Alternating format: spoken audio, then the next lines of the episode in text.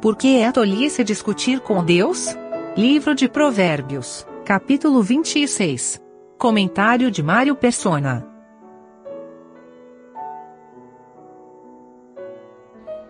Quando nós encontramos uma pessoa mais experiente, uma pessoa sábia, e convivemos algum tempo, conversamos algum tempo com essa pessoa, uh, no início nós começamos a dar as nossas opiniões e falar bastante, mas aí, cada, cada vez que a gente fala uma coisa, aquela pessoa tem uma tirada muito inteligente para lidar com aquilo que nós falamos. E pouco a pouco nós começamos a aprender que nós vamos ter que ficar quietos perto daquela pessoa, porque ela é muito inteligente, ela é muito sábia, ela é muito sagaz. Ela vai sempre pegar assim um ponto do que nós dissemos, vai apontar algum problema no que nós dissemos, vai de certa forma nos humilhar pela nossa falta de, de entendimento no assunto ou da falta de sabedoria. E assim é o nosso relacionamento com Deus.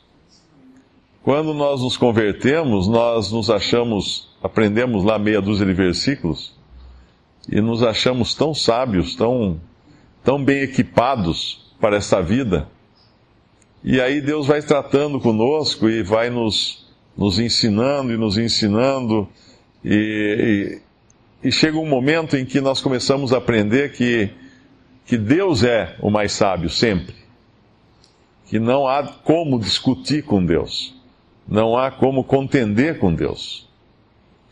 E a última coisa que em nós vai, uh, Deus vai tratar, Ele trata sempre né, com isso, mas a última coisa que vai morrer em nós é o orgulho.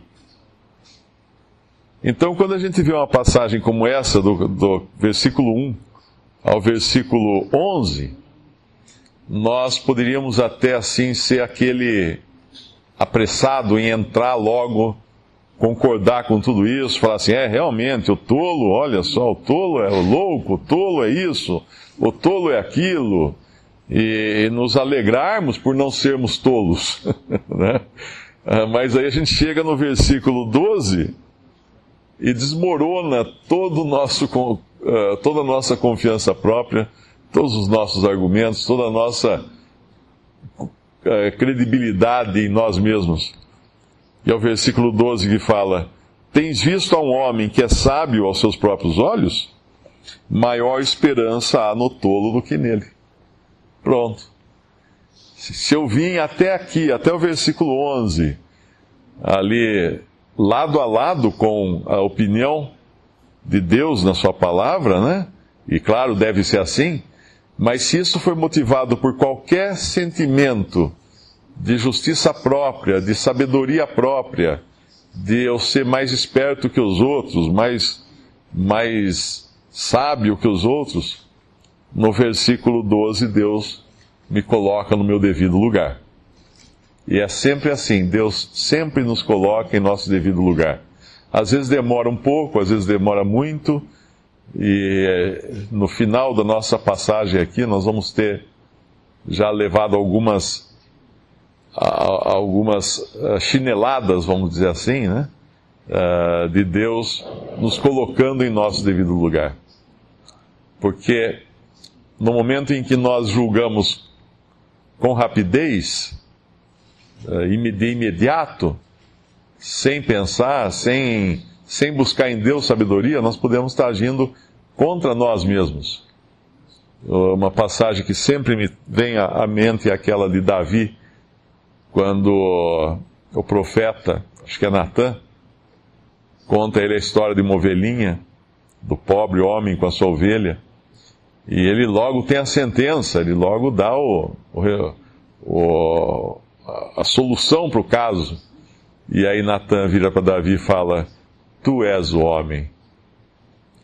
E como, como vem nessa passagem aqui, 11 versículos, e eu posso estar me gloriando, e ele, Deus fala assim: Tu és o tolo, no versículo 12.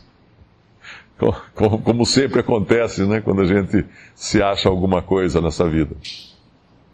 O Senhor Jesus desceu sete passos em Filipenses 2 Versículo 6: Sendo em forma de Deus, não teve por usurpação ser igual a Deus, mas aniquilou-se a si mesmo, tomando forma de servo, fazendo-se semelhante aos homens, e achado na forma de homem, humilhou-se a si mesmo, sendo obediente até a morte e morte de cruz.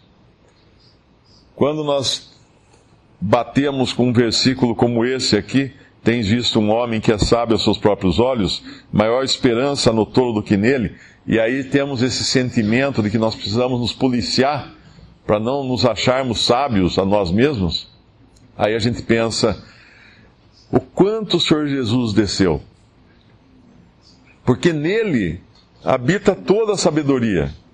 Ele podia andar nesse mundo e, e, de nariz empinado, de nariz erguido, olhando para os pobres pecadores e chamando todos de tolos, de, de loucos, e, e, não querendo nada com o homem, porque afinal de onde ele veio, do, da mais elevada glória, aquele que tem, que tem nas suas mãos o universo, aquele que, que conhece todas as coisas se Salomão era conhecedor de tantos provérbios que ele escreveu e de toda a ciência, quanto mais aquele que é maior do que Salomão, Cristo.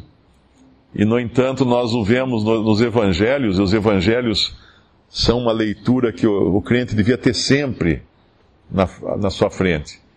Nos evangelhos nós vemos aquele homem humilde, aquele homem recebendo os pecadores, aquele homem tendo uma paciência Imagina ele tratando comigo, ele tratando com cada um aqui.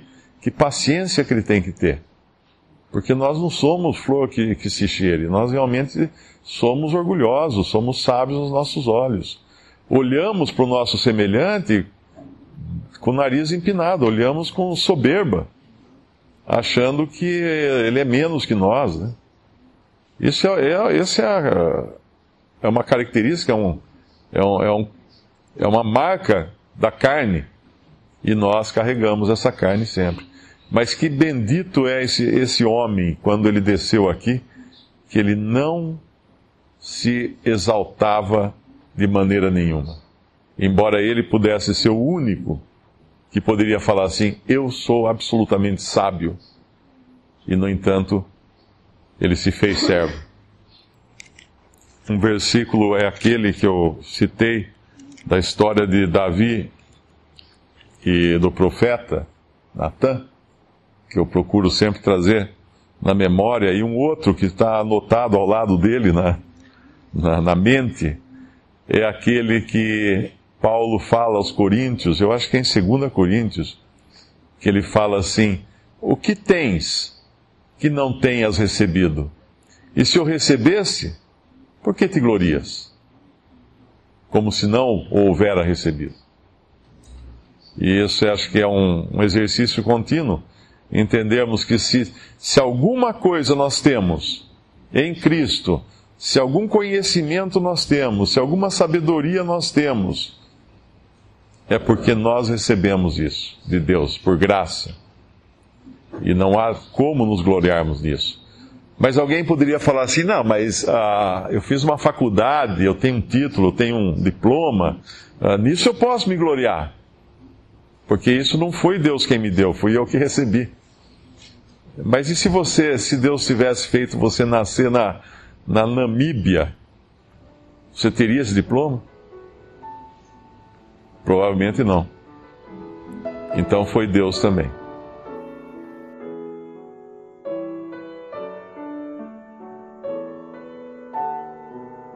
Visite respondi.com.br. Visite também 3minutos.net.